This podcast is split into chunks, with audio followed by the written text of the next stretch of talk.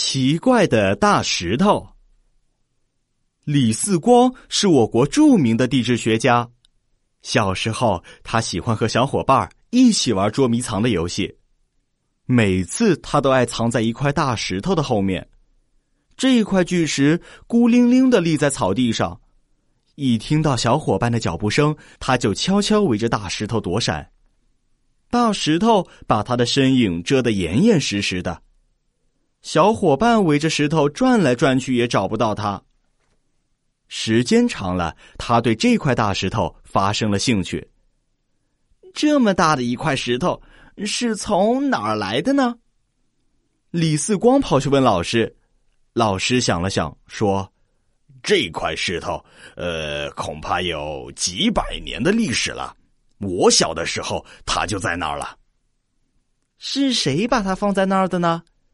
听说天上常常掉下来陨石，也许它就是从天上掉下来的吧。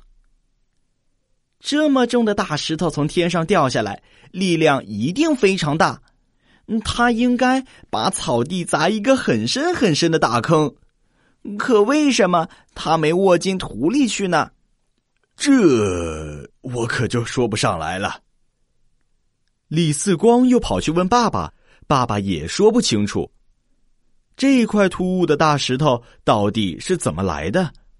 为什么它的四周都是平整的土地，没有一块石头呢？这个问题，李四光想了许多年，直到他长大以后到英国学习了地质学，才明白冰川可以推动巨大的石头旅行几百里甚至上千里。后来，李四光回到家乡，专门考察了这块大石头。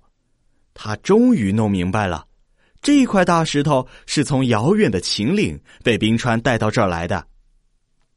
经过进一步的考察，他发现，在长江流域有大量第四纪冰川活动的遗迹。他的这一研究成果震惊了全世界。